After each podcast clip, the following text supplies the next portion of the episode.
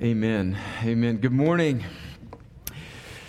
Well, praise God. It is so good to have uh, Pastor Raphael with us, brother. Thank you for those encouraging words. And uh, I, am just so glad that you're here this morning. Um, I, I, wish that your wife and daughter were able to be here. The, they had a, a, a previously scheduled thing in, in Chicago that they weren't able to be with us, but. Uh, but it's so good to have you, brother. Um, I want all of you over the course of uh, a couple weeks ago, or actually this week, Reynold and I were were speaking in my office, and he was asking me how old I was. He knew that. I don't know why he asked me, but I said, Well, I'm 44. And he says, You got 20 years left, preacher. And so I guess he was assuming in my mid 60s I would start to lose my effectiveness, and that would be it for me.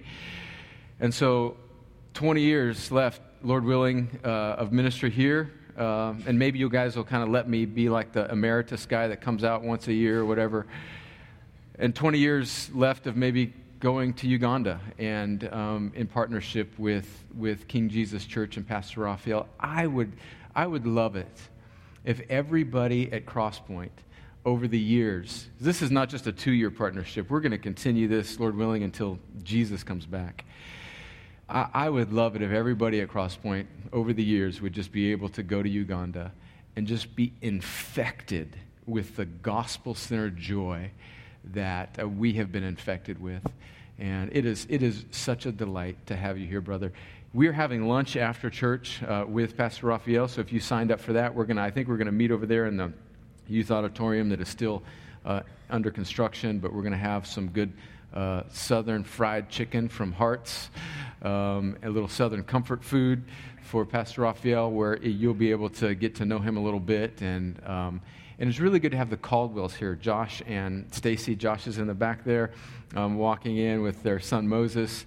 Uh, and Josh will be doing a Q&A with Pastor Raphael afterwards. It's really good to have them. And they, they, Josh has just been instrumental in our partnership with Uganda and King Jesus Church. And so it's a, it's a joy to have you here, brother. Well, if you have a Bible, I'd love for you to open it to 1 Thessalonians chapter 2, is where we find ourselves in our journey through this letter from Paul to the church in Thessalonica. As you're finding 1 Thessalonians, let me mention that this coming Wednesday, for the next four Wednesdays, we will begin our midweek fellowship. And the topic of the midweek fellowship will be eschatology, or that's just a, a biblical or a theological term for the end times. And so I would love for you to come. I'll be teaching just four weeks, Wednesday night. I think we have a slide there that shows it, maybe if you can get to it. And it says we have dinner at 545. Uh, please RSVP for that. And then we'll begin the teaching at 630. Now, it's only going to be four weeks, and we're trying to take a whole bunch of different views and thoughts and perspectives and do kind of a broad overview.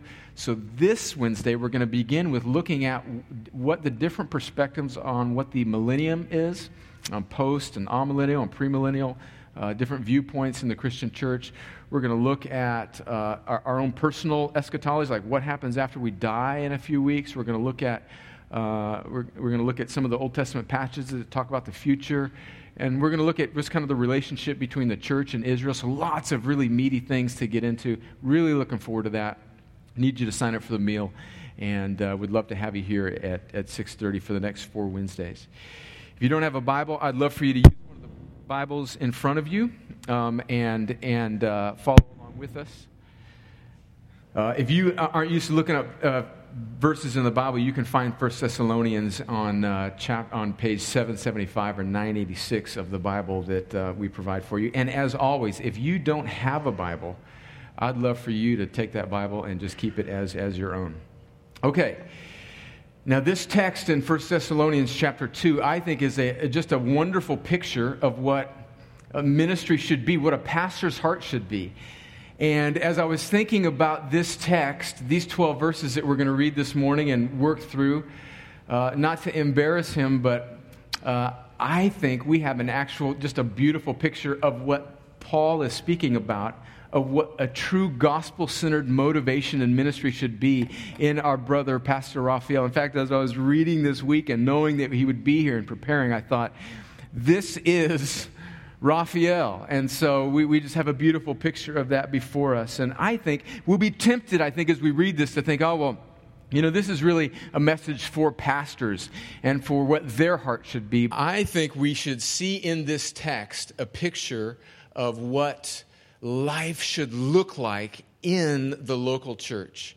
This is another one of those, just another one of those, those puzzles on the outside of the box where we have all the pieces kind of scattered around.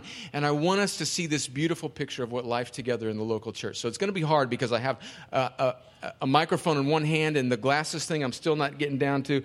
But so bear with me as, as I read in 1 Thessalonians chapter 2, verses 1 through, through 12.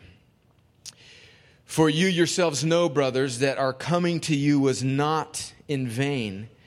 But though we had already suffered and been shamefully treated at Philippi, as you know, we had boldness in our God to declare to you the gospel of God in the midst of much conflict. For our appeal does not spring from error or impurity or any attempt to deceive, but just as we have been approved by God to be entrusted with the gospel, so we speak not to please man, but to please God who tests our hearts. For we never came with words of flattery, as you know, nor with a pretext for greed. God is witness. Nor did we seek glory from people, whether from you or from others, though we could have made demands as apostles of Christ, of Christ, but we were gentle among you like a nursing mother taking care of her own children. So, being affectionately desirous of you, we were ready to share with you not only the gospel of God, but also our own selves, because you had become very dear to us. For you remember, brothers, our labor and toil. We worked night and day that we might not be a burden to any of you while we proclaim to you the gospel of God. You are witnesses, and God also, how holy and righteous and blameless was our conduct toward you believers. For you know how, like a father with his children, we exhorted each one of you and encouraged you and charged you to walk in a manner worthy of God, who calls you into his own kingdom and glory. Let's pray one more time and ask the Lord to show us wonderful things from his law. Father, as we as we open up your text and as we gather this morning on this this holiday weekend in our country where we celebrate and remember our independence, we are first of all very grateful for your kind providence and putting us in this place in this time. We thank you for our country. We thank you for our political leaders. And even though we live in a land that is increasingly marked by political leaders that are hostile to the gospel, we nevertheless pray that you would bless our leaders. We pray that you would change their minds. We pray for those that have um, uh, policies and viewpoints that are against your word, that they would uh, be voted out of office, and that, that people that uh, trust in you and believe in you would be voted into office. But Lord, we know that we're not dependent on those things. You are not wringing your hands in heaven. You, uh, you are in heaven, as the psalmist says, and you do whatever you please. You exalt and you tear down all authority.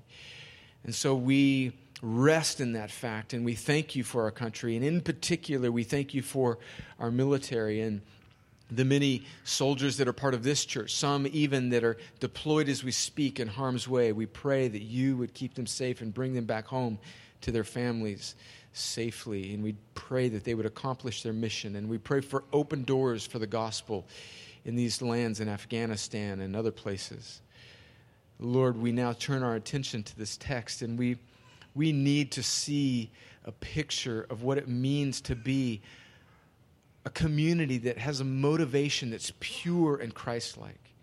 Lord, let us see this beautiful truth and humble us, encourage us, convict us, convict us, chasten us, and form us more into the image of Christ. And I pray for any that are in this room, and certainly there are some, Lord, in a, in a crowd this size, I pray for any that are not yet trusting in Christ, that you, by your kindness, would make Jesus so beautiful and so irresistible that they would see the beauty of the risen King Jesus and their hearts would melt and they would turn from self trust and they would turn from sin and put their faith and hope in Christ.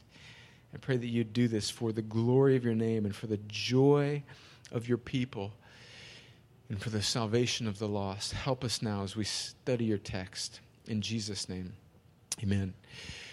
So I think to help us with a, a, little brief outline of this text, I want us to see two things, and they are alliterated. They, all, they both start with the same letter, so um, some of you that like it when I alliterate will be happy. I want us to see Paul's motive and Paul's method here for gospel ministry. Paul's motive and Paul's method.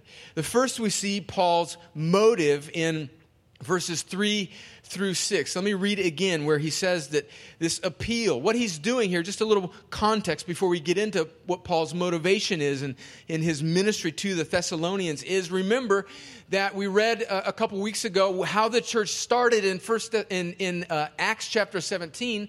Paul was taking the gospel across the Roman Empire.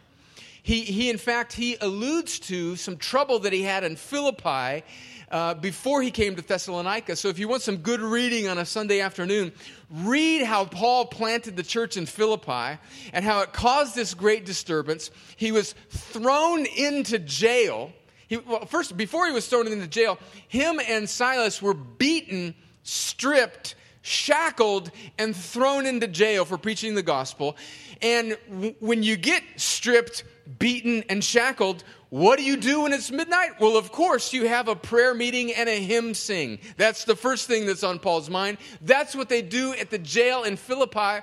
And there's an earthquake that shakes the door, loosens the shackles off of Paul and Silas, and the jailer is about ready to commit suicide because he can't believe what's going on. And Paul stops him and says, Wait a minute, what are you doing? And the guy looks to him, realizing that this isn't just some natural occurrence, but that this earthquake is obviously a supernatural event from God, meaning to spring his servants. And the jailer says, What must I do to be saved?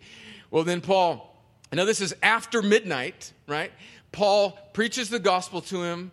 This guy invites Paul and Silas to his house where then Paul preaches the gospel to his whole family, who then becomes Christians, who then are all baptized, while this jailer then bathes, uh, he washes off uh, Paul's wounds, and all of this before morning time. Talk about a night. And then the jailer says, Hey, man, I think you guys need to get out of the town. The magistrates have come and said, You guys need to leave. And this is before Paul even goes to Thessalonica. And Paul says, Uh uh-uh. uh You tell those magistrates that I'm a Roman citizen and I was unjustly jailed. They need to come personally and, you know, let me go. And so the magistrates kind of come with their tail between their legs and say, Oh, Paul, we're really sorry. This was sort of unlawful. I know. Can you just kind of get out of town? Uh, and that's the backdrop of them, Paul going to Thessalonica, where then we read Paul in Thessalonica in Acts chapter 17 plants the church, another disturbance and this time he has to leave he has to leave town and god doesn't do anything supernatural to sort of to sort of quell the disturbance. I'm just amazed before we even look at paul's motivation is paul is he is just walking under the sovereignty of god knowing that in philippi this miraculous thing happened.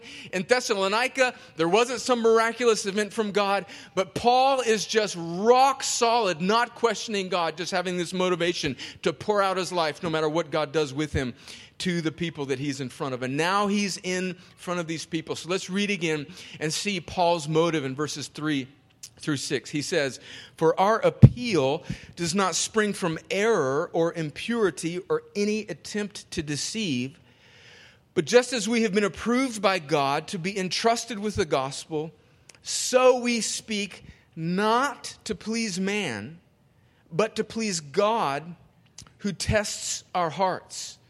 For we never came with words of flattery, as you know, nor with a pretext for greed. God is witness. Nor did we seek glory from people, whether from you or from others, though we could have made demands as apostles of Christ. So, the first thing I want us to see in Paul's motive in ministry in Thessalonica is, is first, is not to please man. In other words, Paul is writing to the Thessalonians who are now that Paul has left Thessalonica his ministry is beginning to be challenged by some of the people who hadn't turned to Christ, and they're wanting to discredit Paul's motivation. They're wanting to discredit his heart. So, in a sense, Paul is defending himself against his critics in chapter 2 and he's saying no my motives were pure and i wasn't there to please man i was there to please god in other words paul is saying that there are times when, as a true minister of the gospel, you will have to tell people not what they want to hear, but what they need to hear. And Paul is saying, That's what I did when I was with you. In fact, later on in, in 2 Timothy uh, chapter 4, listen to these words that he then later writes to his young companion in the ministry that was with him, uh, Timothy. And he writes this in 2 Timothy 4. And oh, this is, I mean, just the just how this applies to us even in America today. Listen to what Paul says to Timothy in 2 Timothy 4 about not pleasing man, but pleasing God and being bold and courageous. He says, I charge you in the presence of God and of Christ Jesus, who is to judge the living and the dead, and by his appearing and his kingdom, preach the word. Be ready in season and out of season, reprove, rebuke, and exhort with complete patience and teaching. Listen to verse 3. For the time is coming when people will not endure sound teaching, but having itching ears, they will accumulate for themselves teachers to suit their own passions, and will turn away from listening to the truth and wander off into myths. As for you, always be sober minded, endure suffering, do the work of an evangelist, fulfill your ministry. Those words could be written to us today. People have itching ears, and Paul is saying, I wasn't here to to please man. That's the first thing that we see in Paul's motivation. I read this book about a year ago called The Work of the Pastor, and it was written by a Scottish pastor who pastored in the 1900s. Sounds so long ago, but actually, it, it, I was actually born in the 1900s. Uh, but this, this pastor, his name is William Still. He, he ministered in Scotland, and I think he passed away in the, in the early 1980s. And listen to this. I believe I've read this before to you, but it's so good. It's coming back out as a greatest hits quote reading here. This is from William Still, The Work of the Pastor, about how uh, the true motive of a true gospel minister is to, to not please men, but to, but to give them truth. He says, The pastor is called to feed the sheep, even if the sheep do not want to be fed. He is certainly not to become an entertainer of goats. Let goats entertain goats, and let them do it out in goatland. You will certainly not turn goats into sheep by pandering to their goatishness. Do we really believe that the Word of God, by His Spirit, changes as well as maddens men? If we do, to be evangelists and pastors, feeders of sheep, we must be men of the Word of God. And Paul is writing to these Thessalonians, and he's saying that I didn't come to try and tickle your ears or to please men. And secondly, not just that he says I didn't come to please men, but I didn't come for personal gain. Notice what he says there in verse 4 that, that we didn't come, or in verse 5, with a pretext for greed. I wasn't doing this ministry so that I would gain from you financially in any way or even in any other way. Pastor Raphael mentioned the scourge of the prosperity gospel that exists in Uganda, and I realized as I was there for a week and a half in Uganda that the number one export of America is the prosperity gospel, and it makes I mean, it does. It makes it makes you angry. I mean, you can grind your teeth down at night, getting so angry at what um, is piped out on these stations like TBN, all this garbage that people think that that's what Christianity is. But I think that there's something even more subtle than prosperity preachers who ask for your money or for church gurus that many of us in this church might be uh, vulnerable to, or what even leaders like myself may be, may be vulnerable to. I think that as I have been around my own heart for the past 17 years that I've been in pastoral ministry and around other pastors, I think that, that people in ministry and just in leadership in general often are marked by two characteristic uh, uh, traits, character traits. That's narcissism and insecurity. And when those two things sort of intersect, I mean, it is a train wreck. And I can just sort of feel it in my own soul and I can see it on other people so often. It's just this, this, this sense where, where leaders and pastors and preachers are sort of there to work out their own need for people to like them and approve of them and let them know that they are worthwhile. And it's just this sort of subtle thing that that kind of runs through their whole ministry. It's like, like me, like me, please tell me that I'm doing good. And, you know, I, I, have to confess that I have to constantly beat that down in my own soul. And notice what Paul is saying. He's saying that I wasn't there for that. I didn't care about my own heart and what I was gaining from you. I was so focused on you. So he says his motivation is not to please man, it's not personal gain. And then finally, we see it is to please God. Notice the, I want you to see this. Notice the Godwardness of Paul's ministry in verse 4. He says, he says that he was approved by God, that he's been entrusted with God's gospel, and that he has to please God who tests his heart. Notice that his orientation was not sticking his finger up in the air, wondering what people were thinking, but there was this relentless Godwardness in Paul's ministry. He cared about pleasing God, and in turn, that's actually the best way that he could serve the people was by not by pandering to them, but by pleasing God first, and in so doing, he would care for the people in the best way possible. Ed Welch, this Christian counselor up in Philadelphia, has written this book that uh, I've mentioned several times. It's called When People Are Big and God is Small. Uh, I think we sell it in the Resource Center. He has this wonderful quote in there about, about this um, desire that we all have to please people rather than God. And he, he really puts his finger on the problem here. He says, Regarding other people, our problem is that we need them for ourselves more than we love them for the glory of God. The task God sets for us is to need them less and to love them more. And that's Paul's heart in pastoral ministry is to please God more than the people. And do you see that in so doing, by pleasing God, he's actually benefiting the people. He's not caring about uh, what what the popular opinion is of his message. He's not bending it to a particular demographic. Oh, if we will, if we will just do this, then we can get these people to kind of come and be part of it. If we can just do this, then we can do this. You see, he's, he's focused on making much of Christ, lifting up the gospel, and then he's letting the sovereign Lord just figure out what he will do with that faithfulness. So we see Paul's motive. And then we see Paul's method in verses 7 through 12. Let me read those again. Paul says in verse 7 We were gentle among you, like a nursing mother taking care of her own children. So, being affectionately desirous of you, we were ready to share with you not only the gospel of God, but also our own selves, because you had become very dear to us. For you remember, brothers, our labor and toil. We worked night and day that we might not be a burden to any of you while we proclaimed to you the gospel of God. You are witnesses, and God also, how holy and righteous and blameless was our conduct toward you believers.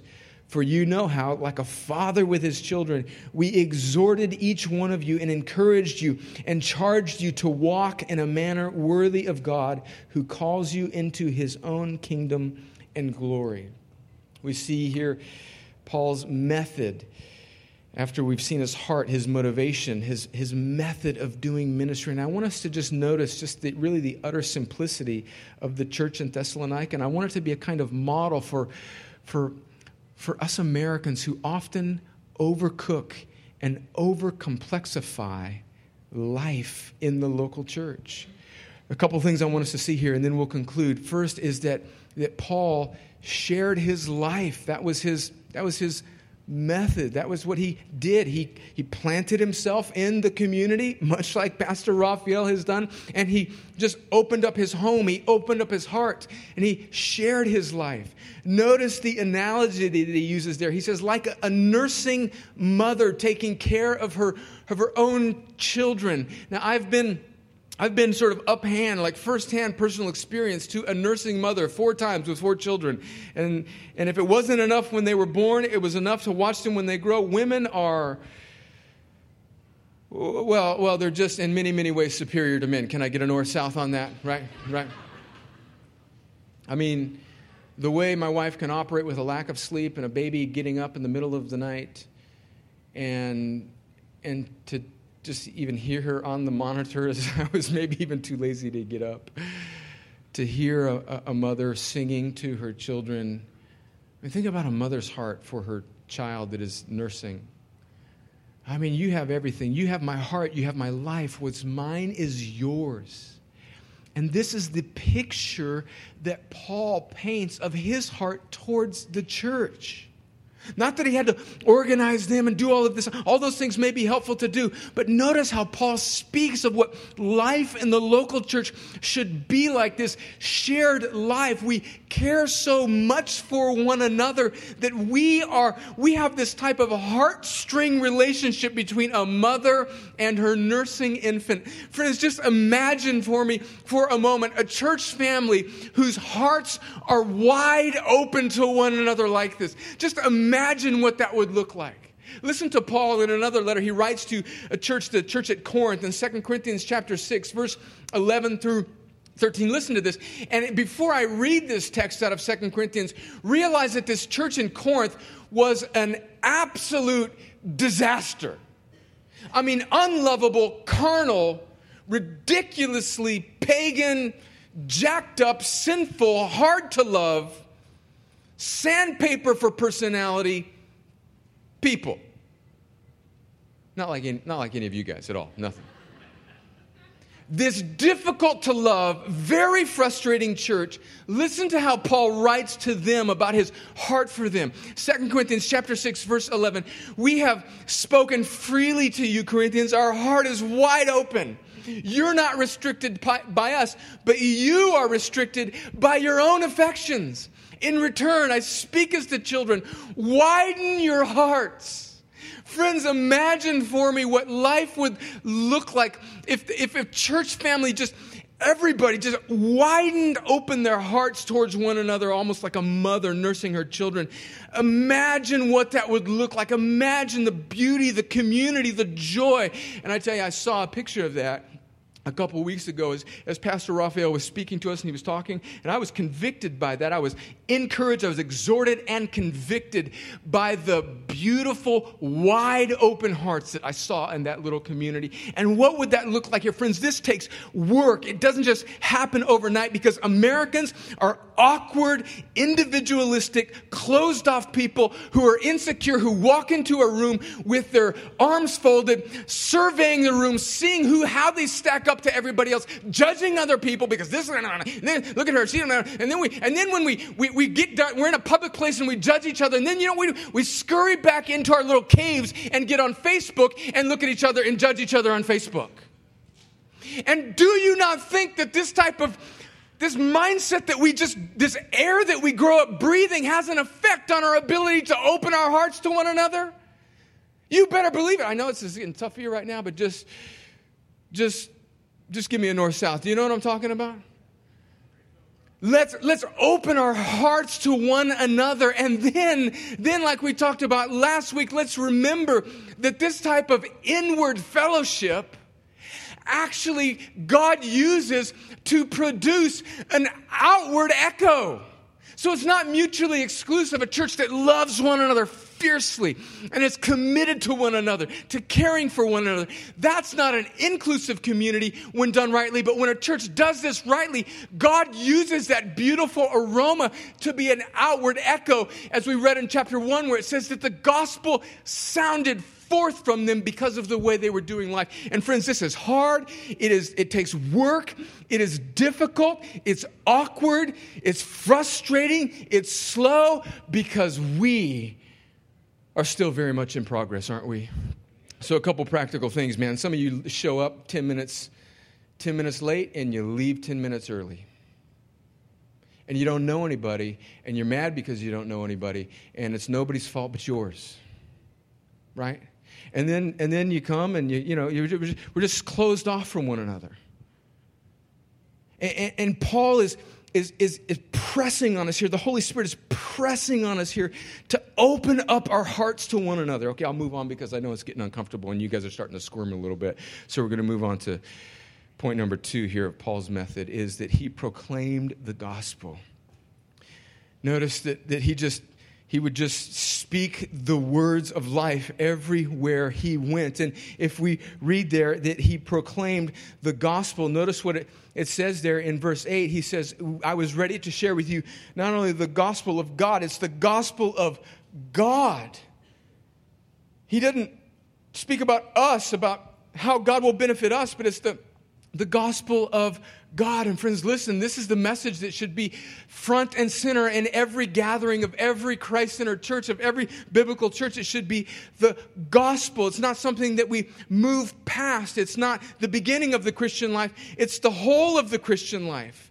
It is everything. And so we want to lift up the gospel. Christians don't just need the gospel to be saved, they need the gospel to live, and they need the gospel to complete them. They need the gospel. We all need the gospel. Do you know what the gospel is? Do we, are we a gospel centered culture? The gospel, listen to me clearly, friends, the gospel, hear me on this. The gospel is the good news that God is holy and righteous and good and has created everything for his glory, and he created mankind as the pinnacle pinnacle of his, of his creation to be in his image, and we have all rebelled against him, every one of us, whether it is obvious and external or whether it is internal and self righteousness and moralism all of us have rebelled against God, and that is, the Bible calls it sin, and that sin separates us from a holy God. And now all of us are born in that state. We are born separated from God, and we are completely unable to do anything about it. And then comes the good news of the gospel is that God doesn't leave us in that place. He comes to us in the form of Jesus the Son, the second person of the Trinity, who comes as a man takes on the likeness of sinful flesh. Listen to this. So the Creator, Jesus the Son, becomes a man, lives a life, faces everything that we face, is tempted in every way as we are yet without sin, and then lays down his perfect, holy, righteous life as a sacrifice for us to be our substitute and then bears the wrath and the punishment of the Father that should have been ours. And because He's a holy God and a completely righteous man, He has enough. He is sufficient to bear our punishment. He does it on the cross. God the Father punishes God the Son in our stead, and the holy, eternal Son of God extinguishes and satisfies and cancels God's wrath and turns it into favor, and then dies and rises again, defeats death, sin, and all of its consequences, and now commands all people everywhere to turn from their sin and trust in Him. And those that He is drawing to Himself, in fact, He gives the very thing that He requires of them, which is faith and he gives it to them, and then they are made alive by his sovereign mercy and they trust in him. That's the gospel. And then they live lives. They are now made alive by his sovereign power and are now united to him and live lives of ever increasing joy where they now serve as subjects, as delighted subjects of a beautiful, benevolent king. Friends, that's the gospel. And when the Bible tells us that when that message is preached, it draws unbelievers, those whom God is saving, it draws them, it brings life to them, and it causes Christians to be encouraged and to be fortified in their fight against sin. So here's my question for those of you that may be in this room and have never heard that, or maybe you've heard it before, but this is the first time that it's clicked for you. Do you? Believe that gospel. You must believe that gospel. That's the good news. That's what the Bible is about. From Genesis to Revelation is the good news of what God the Father has done in God the Son by the power of God the Spirit to redeem a people for himself. Is that where your hope is? That's where your hope must be. Do you believe that gospel? Secondly, if you believe that gospel, can you share it with others? We are to be a, a, community that is equipped with the knowledge of that gospel so we can share it with people in our spheres of influence. And then moving on, two more quick aspects of Paul's method, and then we'll conclude, is that he modeled Christ likeness. He tells, he mentions his own conduct and his righteousness and his blamelessness towards the church in Thessalonica. It reminds me of his words to Timothy in 1 Timothy 4. He says, Keep a close watch on yourself and on the teaching. Persist in this, for by doing so, you will save both yourself and your hearers. Pastors are to do more than just preach God's word, they're to, to model God's word. And friends, that is, we need your prayers on that. We are fallible, sinful people still in process.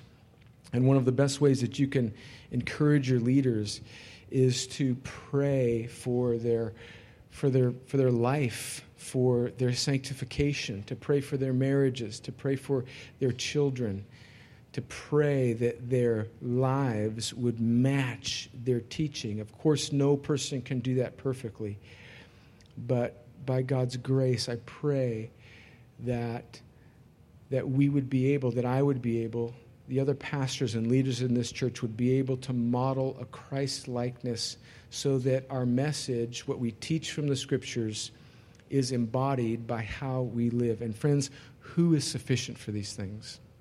who is sufficient for these things. Spurgeon, my hero, said that he would that, that the secret to his ministry was the prayers of his people. And I, I encourage you, I exhort you, I, I plead with you to pray for your pastors, not just their ministry, but also their lives. And then finally, he says in verse 12 that he exhorted and encouraged them to walk in a manner worthy of God. So he used the mother analogy and he says, like a father with his children, I encouraged you and exhorted you to, to live in this way. He, he'd be like a dad who's teaching a, a kid how to do something, and where a mother is tender, the father is strong and correcting and courageous, and, and at times rebuking and exhorting and, and insisting that that the children live in a particular way, and we see that Paul would do that. Notice just the simplicity as we've worked through this list. He shared his life, he proclaimed the gospel, he lived out the gospel before the people, and then he exhorted and encouraged them with conviction and strength and boldness. And sometimes he told people that what they didn't want to hear, but he, he didn't care because he cared more about pleasing God, and he knew that when he would please God, he would ultimately be for the better of the people some more wisdom from our brother, Uncle William, Still from Scotland. He says, There is no greater or better way to make an impact than by sounding forth the Word of God and bringing people under its life changing and character transforming power. The reverberations of such a ministry extend further and further, and the ramifications of its influence spread farther abroad than we ever dreamt of and all without thought on our part or attempt at publicity, self aggrandizement, or self justification. Do get my point, which is that if the hope of the world is Christ, it is Christ in all the scriptures, and that hope can only be fulfilled by men pouring out the riches of Christ's saving grace upon the Lord's people through the scriptures and not just pastors, but a whole church that is just standing on this foundation of the Word of God with a heart for one another that's open wide, where our lives are open and we care more for God's glory than we care for ourselves. And we have the courage to have hard conversations with one another, and we share our lives, and we proclaim the gospel, and we model Christ likeness, and we exhort and encourage one another, and we grip arms, and we march headstrong to that day when Jesus will come again and finally and fully set all things right. Oh, let's, let's be that type of church. Let's long for that type of community. Let's long for that type of heart for one another. Pray with me. Father, as we as we respond now to your word and as we worship, I pray that you would give us a, a glimpse of this. I, I, see glimmers of this in our life together as a church, and I confess how often my motives don't match what Paul's are here. And I pray, God, that you would burn up any any impurity or any greed or any self absorption in me, and that you would transform it into this pure gospel motive that Paul had. I pray that it wouldn't just it wouldn't just be uh, in leaders in this church, but that you would you would give us a collective heart as you have displayed for us here in this text, text for one another, and that we would be a type of community that shares our heart with one another and that the way we are radically committed to one another's good and upholding the gospel and speaking the truth in Christ, that it would sound forth into our neighbors and the nations. I pray that you would do these things and transform us into Christ more and more by your Spirit so that you would be pleased and glorified and we would have more and more joy. Lord, I pray that you would continue this work in us. And I pray that anybody in this room that is not trusting in Christ, that you would call them to faith in Jesus, even now. That they would trust in Christ, not in themselves.